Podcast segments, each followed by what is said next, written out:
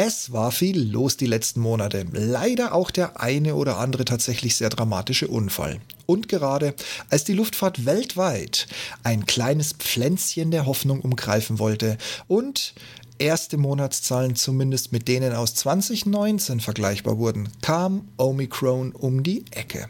Fassen wir zum Jahresende 2021 den aktuellen Stand und die wichtigsten Meldungen aus der Luftfahrt doch nochmal kurz zusammen. Und los! Hallo und herzlich willkommen zum Ich bin noch nicht hier, um beliebt zu sein.com Podcast. Der Podcast zu den Themen Alltag, Technik, Gadgets und vieles mehr. Mein Name ist Steve Schutzbier und heute geht es um zum Jahresende Neues und aktuelle Informationen aus der Luftfahrt, von Luftverkehrszahlen bis Ryanair.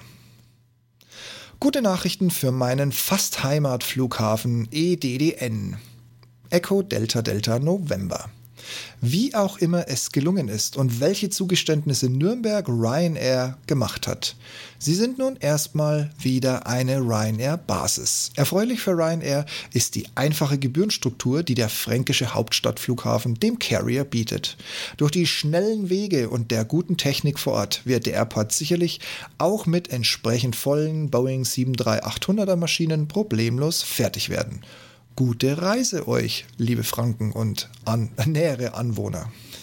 Apropos 737-800. Wer einen Blick auf die Verkaufszahlen und Bestellungen als auch die Fertigungen wirft, wird ohne Probleme feststellen, dass Airbus eindeutig der Jahresgewinner ist. Von was? Tja, die Liste ist lang. Innovation, Flugmodellpalette, ökologische Modelle, Flugeigenschaften, Passenger Comfort, und natürlich einheitliche Flight Decks. Und die Liste geht, glaube ich, noch ein bisschen weiter. Wenn einer gewinnt, muss ein anderer verlieren. Und das ist eindeutig der US-Konkurrent Boeing. Zwar irgendwie die Max wieder in den Himmel bekommen, schlägt ihr aber immer noch ein gewisses Misstrauen entgegen. Auch dem Hersteller aus Seattle scheint langweilig zu sein, wenn kein Skandal in Sicht ist. Daher kommt auch der Dreamliner nicht aus den Schlagzeilen heraus.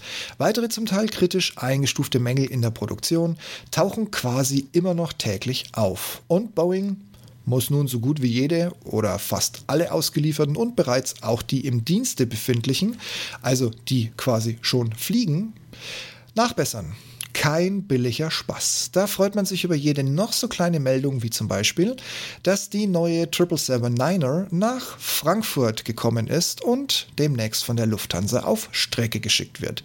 Ich bin mehr als nur gespannt, mit welcher Zufriedenheit Lufthansa und weitere Kunden die kleinen, fast schon witzigen, klappbaren Flügelspitzen so beurteilt, sollten sie denn überhaupt zum Einsatz kommen. Die marode und an sich abrissbereite Schande eines Lokalprovinzflughafens zwischen der Mickey Maus Stadt Berlin und dem ebenso unfähigen Umland Brandenburg, der BER kann nicht im Frühjahr, noch weniger im Sommer, erst recht nicht im Herbst und kaum fällt eine Schneeflocke, gibt es, wie immer wegen angeblich fehlendem Personal, sofort lange Schlangen an der Enteisung. Die Politik, mittlerweile betteln die Länder vorbei an allen demokratischen Regelungen schon direkt beim Bund, fehlende Zuständigkeiten, und was weiß ich, weitere, weiteres Zeugs da, um die nächste Tranche an Milliarden zur Verfügung gestellt zu bekommen, um den Schandfleck von einer Pleite zu retten. Klare Kante wäre angesagt, brennt das Teil nieder und bietet den Platz Tesla an. Oder Volvo Geely für Polestar. Oder baut dort einen Minigolfplatz. Das dürfte der zur Verfügung stehenden öffentlichen Nahverkehr per Bahn und einer noch von der PVG zu bauenden U-Bahn dann vielleicht ohne weitere Pannen und stundenlangen Rückstaus bis dahin bringen. Kleiner Lacher am Rande. EasyJet hat parallel dazu bekannt gegeben, dass sich die Situation am BER beruhigt habe. Tja, die Briten und ihre vornehme Art und Weise Kritik zu äußern. Keine Liebesgrüße kommen auch zu Weihnachten aus Maastricht. Heute kommen schon Warnungen, dass es im Sommer 2022 zu katastrophalen Zuständen im Luftverkehr kommen könnte, so die Gewerkschaft Trade Union Eurocontrol Maastricht Tango Uniform Echo Mike der Fluglotsen. Es werden schon Bilder wie aus dem Chaosjahr 2018 heraufbeschworen, was sich noch jemand an die Zeit vor Corona erinnern kann. Also auch nächstes Jahr, dann aber für alle nicht und nur die Opfer des BER mit Minimum vier Stunden Vorlaufzeit an den Flughäfen einfinden, nur um dann trotzdem Stunden später immer noch nicht abgeholt worden zu sein. Und das alles nur, weil, wie immer, die Verkehrsprognosen schon heute einfach für den Allerwertesten sind und wer will denn den Paxen das dann erklären?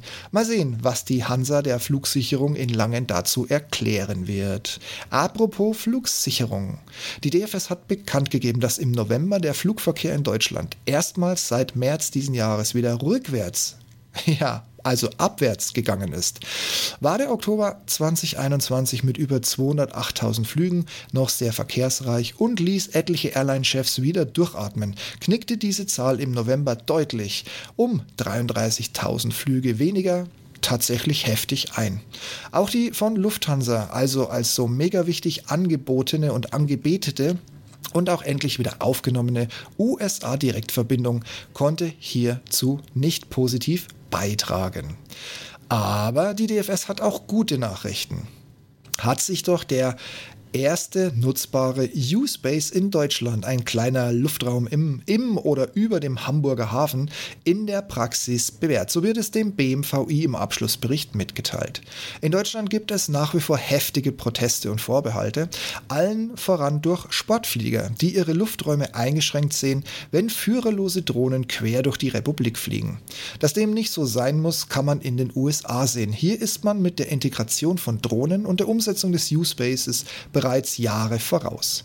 Aber schön, dass wir uns in Deutschland nun auch nicht mehr vor dieser neuen Drohnentechnologie und dem zugehörigen Luftraum verstecken müssen. Jetzt schauen wir mal ganz gespannt, was Drohnen letzten Endes wirklich auf die Schiene bringen. Ist vielleicht ein schlechtes Bild, aber ich glaube, es ist klar, was ich meine. Und dann ist da noch der künftige Ausblick auf ein paar aktiv genutzte Oldies. Iran Air Tour Kürzel India Romeo Bravo, hat Einflugrechte in die EU und infolgedessen auch nach Deutschland bekommen und macht dies mit einer Flotte, die die Augen und die Ohren aller Flugzeugfans zum Tränen bringen wird.